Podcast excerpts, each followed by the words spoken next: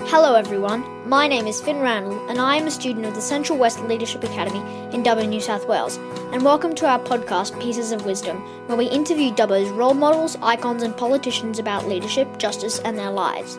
In each episode, we ask them for a piece of wisdom they wish they had at our age. In this episode, Carrigan Baker and I interviewed Dubbo City Councillor Jane Diffie, and here is what she has to say. Thank you, Ms. Diffie, for taking the time and effort to talk to us as we understand that you have a great deal to do. We're very grateful for your time and it's an honour to interview you. Thank you very much and thank you for having me. Where were you born?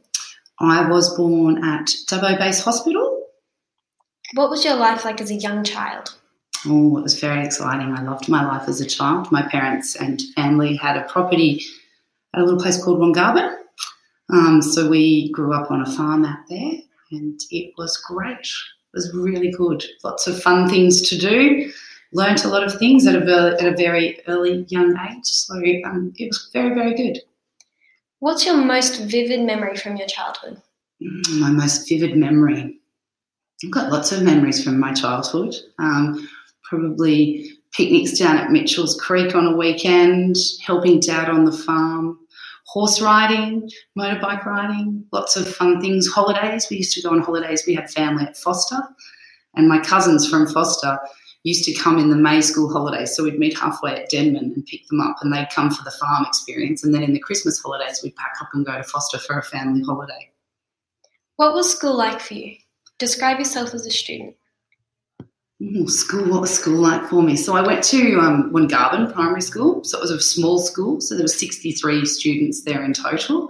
Um, so it was fun um, and it was great um, because you got to interact with everyone. So you were with everyone from kindergarten through to year six. So it was a shock when we finished at primary school to come to Dubbo High School um, because you went from students of 63 in total to a year seven of 110. So you felt a little bit lost what was I like as a student? Um, people may not believe it, but I was actually quite a shy child. Um, and I was um, academic. I worked hard. Um, I wasn't very sporty. Um, I was definitely more of an academic student. Did you know that you wanted to be a member of the council when you were a child? No, definitely not.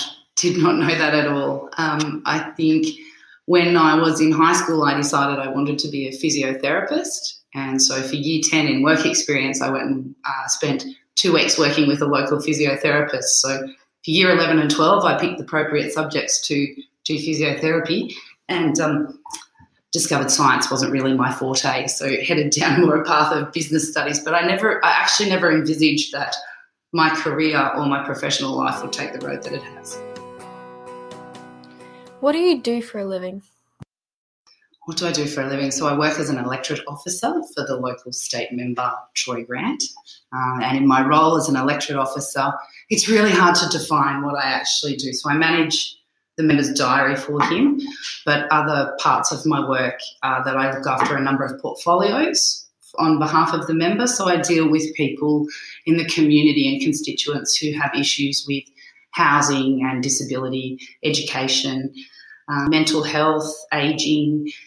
So I cover probably the busiest portfolios, um, and it. Um, I started here in February 2017 uh, with no idea of what I was going into, and I don't really have a political background at all. Um, but I wished I'd actually done it a very long time ago. It's a very rewarding and fulfilling job, and it is what you can achieve by assisting the local member is um, far more than I anticipated I would be able to do. Tell us about your career progression. Oh, my career progression. So I was accepted into university when I finished year 12, but decided I would uh, defer for 12 months. And I was going to do a, a Bachelor of Business Management. Um, I started working in a menswear store, believe it or not, and worked at Blouse Menswear for 12 months and decided that I didn't want to go and be a break uni student. So I enrolled in TAFE and did some certificates through TAFE in business management. And I worked with Warwick Blouse and the team for five years. And then I applied for a job as a property manager with McEwan's First National, which is now Elders Real Estate. And I was there up until we had our first child in 2009 when Claire was born. Um, so I started as a property manager, worked as a property manager for 18 months and did my certificate of registration in real estate. And then I progressed from a property manager to a salesperson and stayed as a salesperson until I finished there in 2009. Um, so I did auctioneering as well. So I was actually the New South Wales Real Estate Orana Division auctioneer winner and went on to the uh, state finals. And so my claim to fame is Damien Cooley that auctions on the block. I actually tied for equal second with him in the New South Wales competition. So that's my claim to fame. Um, loved real estate, fantastic. Um, but when we, my husband Angus and I decided to have a family, it wasn't a career that I felt I could do my best at while trying to raise a family as well. Um, so one of the ladies that I had worked with at McEwan's had actually bought the strata roll from there. So I started with her just part time, and um, I was able to work from home, which was and, and really beneficial. I was still then in the workforce, so I felt like I was still contributing, but I was also able to raise our girls as well, working from home. So I worked as a strata manager and did my strata management license uh, and did that until I started here in 2017. So a long real estate background. We noticed that you were Dubbo Local Woman of the Year in 2016. Can you tell us more about that and that experience? So in yeah, 2016, I was nominated and received the award of Local Woman of the Year. Um, it's a massive honour, and of course, it's something that I got an award for doing things that I just did because I love doing them. So I was in 2000 and gosh, now we're going back a long way. No, 1999. I was the Dubbo showgirl.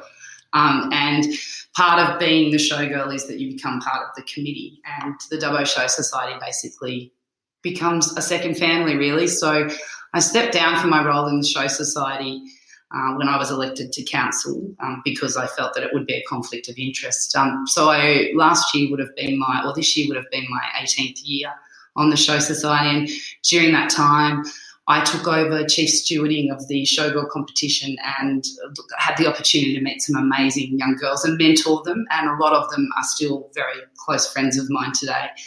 Um, so I became involved in the, but the award is basically for your community involvement. So I had been on the Show Society for 18 years.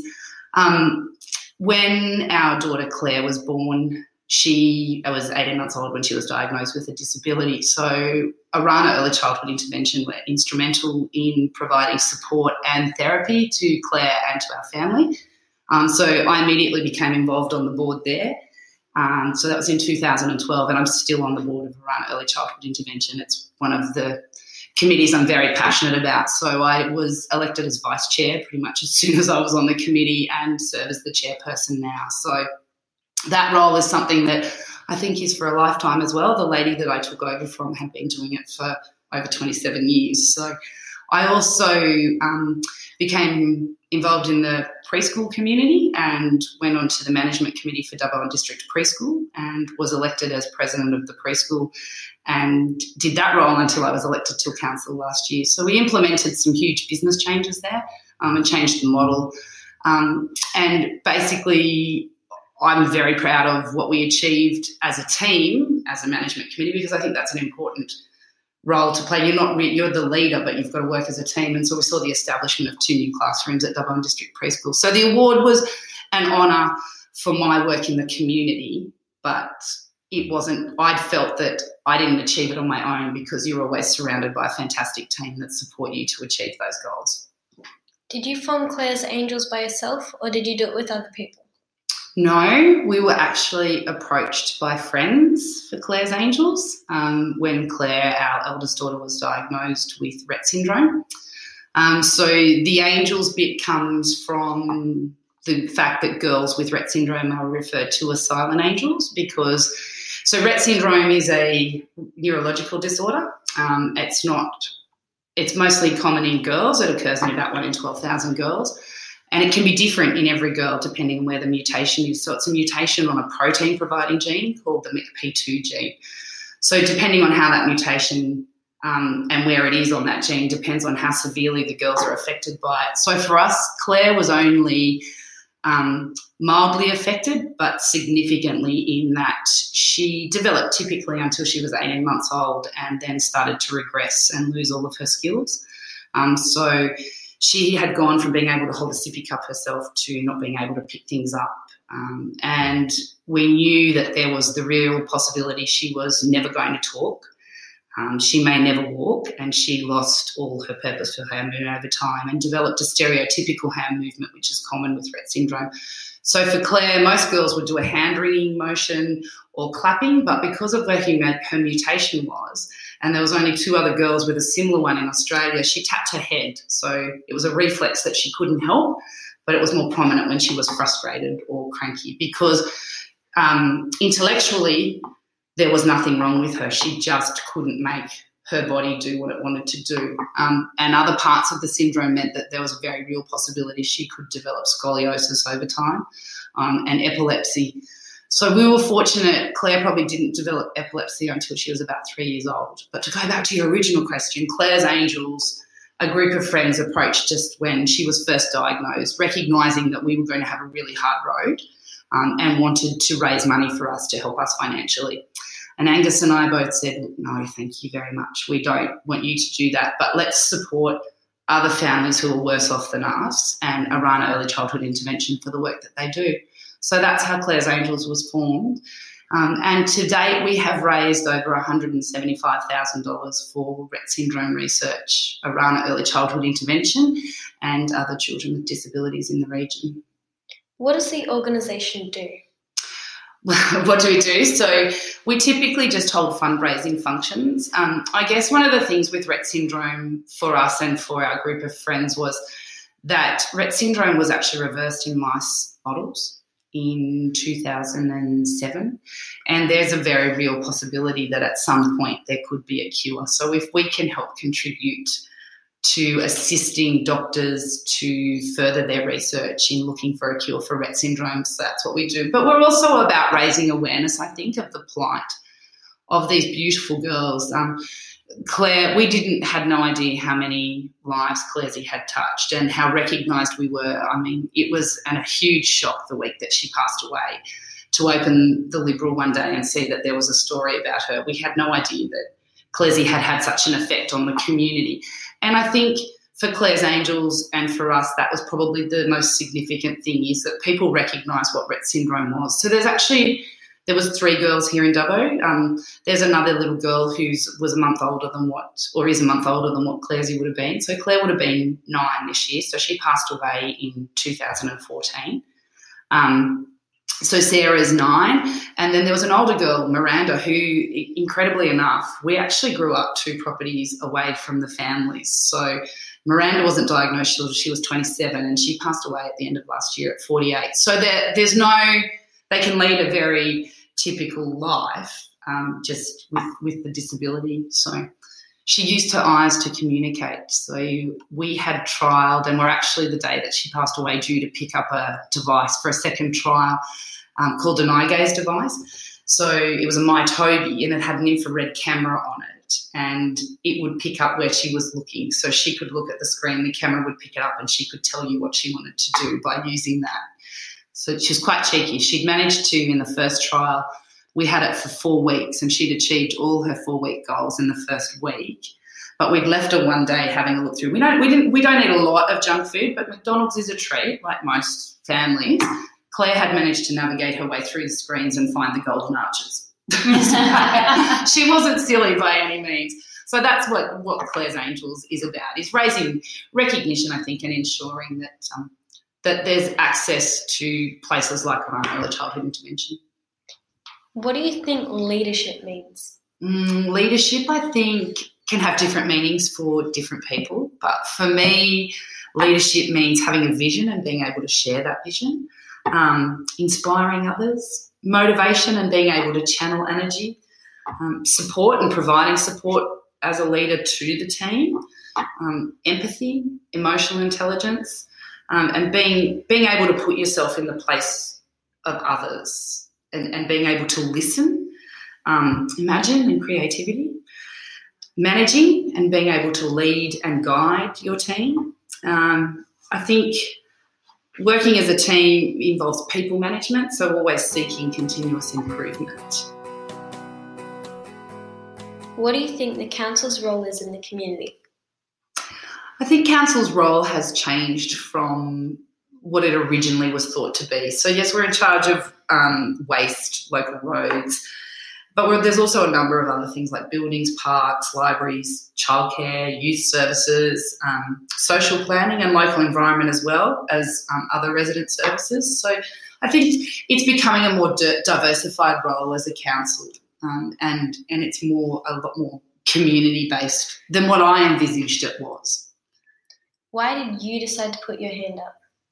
It's really funny you asked that question. And when when so my five year old said to me the other day, "Mummy, why did you put your hand up for council?" I went, "Wow, that's a really good question, Maggie." um, I guess I wanted to be able to contribute at a higher level to the community than what I had been doing before as a whole, um, and that's why I put my hand up for council. What was it like to campaign? Ooh, wow very different to what you imagine it's going to be. Challenging at times, um, a lot of hard work. Uh, pre-poll for two weeks, standing down Macquarie Street, which is like a wind tunnel, was freezing. Um, but yeah, it was a very big learning experience, if I can say that. Did you ever consider quitting? No, although have I since? There have been times, but no. what do you hope to accomplish while you're on the council? What do I hope to accomplish for the while I'm on council? I hope that people in the community feel that I have represented their views and that I have been able to achieve something for them. Would you consider running for other offices one day, local MP? Wow. Look, at, the, at this point in time, I'm very happy where I am and doing what I'm doing. I wouldn't rule it out down the track, but at this stage, no.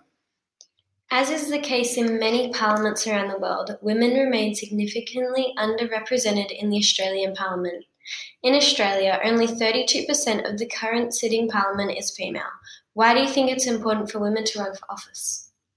Look, I certainly think it's important that women put their hand up for the role of office because it, it, it, it's important that we're represented across the board. But I also think, too, that there's so much focus on that we need to have women in these roles I think that it's also, we need to be mindful of the fact too that whilst we need more women in office, it's important that the best person for the job is getting the role. And if that's a woman, that's fantastic. But I don't think that people, that women should be in positions because we need women there. I think it should be because that's the best person for the job.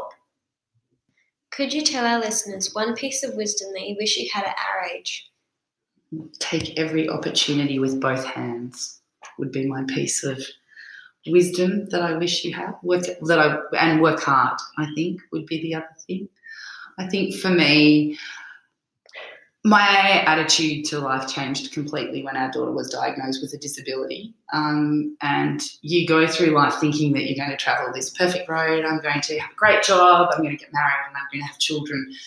And I think it was about Lithgow on the way home from Westmead, and I'm sitting there with this massive handbook in my lap on Rett syndrome, and I don't think I'd really stopped crying every time I tried to speak. I started to cry, and I looked, turned around, and looked in the back seat, and here's our beautiful little 18 month old girl sitting there, quite happy, enjoying everything, looking around, and I looked at my husband Angus, and I went, you know what? We can't change this so it's about trying to find the positives and getting on with what we can do with our life and with Claire's life to make a difference. And you know, she's she's still our little girl, and you've just got to get on with it. So I think my piece of wisdom would be always look at things with a positive light because there has to be some good that can come from things.